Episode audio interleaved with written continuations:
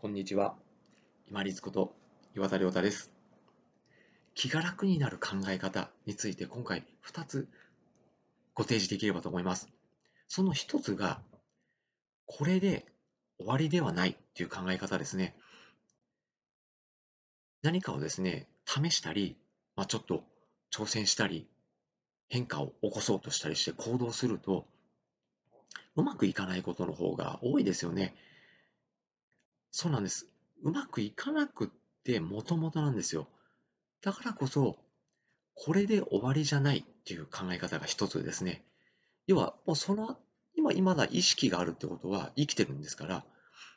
今自分においては、ちょっとまだ時間がある可能性があるんですね。そうすると、じゃあ次何ができるのかなっていう可能性は残ってるんですよ。そうすると、いくら失敗した、うまくいかなかったとしても、これで終わりじゃない。じゃあ次何しようかなっていうふうな考え方に切り替えることができるんですね。やっぱりこう自分ができなかったショックとかうまくいかなかったショックで、あ、もう終わりだって近いような感覚になると思うんですけど、終わりじゃないんですよね。終わりじゃないのになぜか絶望感を勝手に自分が感じてしまってるっていう。それまで頑張ってきてからこそ、ここまでこうなるだろうという期待値があると思うんですけども、そうならなくて当たり前なんですから、私を見てくださいよ。もう2年半動画、まあ、ずっと毎日上げて、そしてブログももう5年くらいですかね、上げてても、全く跳ねることはありません。俗に言われるバズるってことですね。まあ、それがなくても、やっぱり自分の中でこう納得がいく内容であったり、自分でこう蓄積した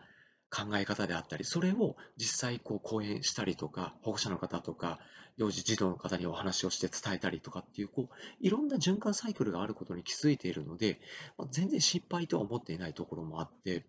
で、こういう、こう、一見、世間一般から見ると失敗し続けているものが、まだ続けているんですから、皆さんなんてまだ、まだまだですよ。これから伸びしろ絶対あるはずなんですよね。私みたいにこう、なかなか才能がないものでも続けられてるんですから、絶対続けられるはずなんです。終わりじゃないんです。そしてもう一つ、ごめんなさい、ちょっと長くなりましたけど、一つ目。二つ目が、いつか終わるっていうことですね。先ほどお話をした、まあ、絶望感とかもそうですし、悲しみとか苦しみとか、こう悲壮感とか苦しみですよね。そういうのっていうのも結構波があってですね、自分の例えば体調が悪いと、そういうこう、マイナスな思考にぐっといく時もありますし、その後、例えば天候が良くなって自分の体調が良くなってくると、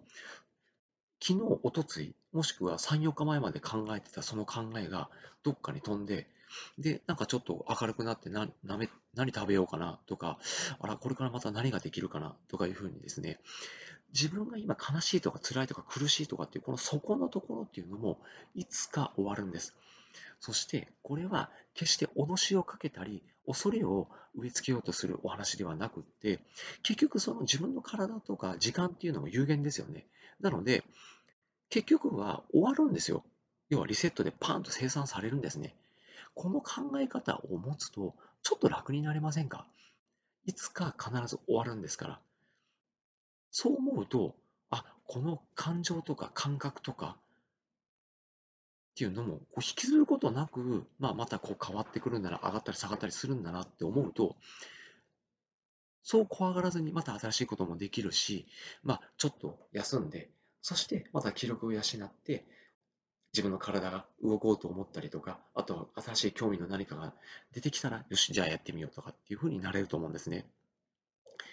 まだ終わってないっていうことですね。まだ終わりでない。そして、いつかは必ず終わるっていう、この2つの考え方、ぜひ、どこかの頭の隅に置いておいていただければと思います。悲しいこと、辛いこと、うまくいかないこと、苦しいこと、必ずあると思いますけれども、これで終わりじゃない。もしくは、いつか必ず終わるっていうことを、どちらかに当てはめて考えていってみてください。すごく気が楽になります。そして気が楽になったとともに、まずは体を休めて、気を休めて、そしてまた動き出せる時があったら、小さな冒険をお試しとして積み重ねていきましょう。うまくいかなくてもともとです。気にせず、まだまだ終わりじゃない。そしていつかこれも終わる。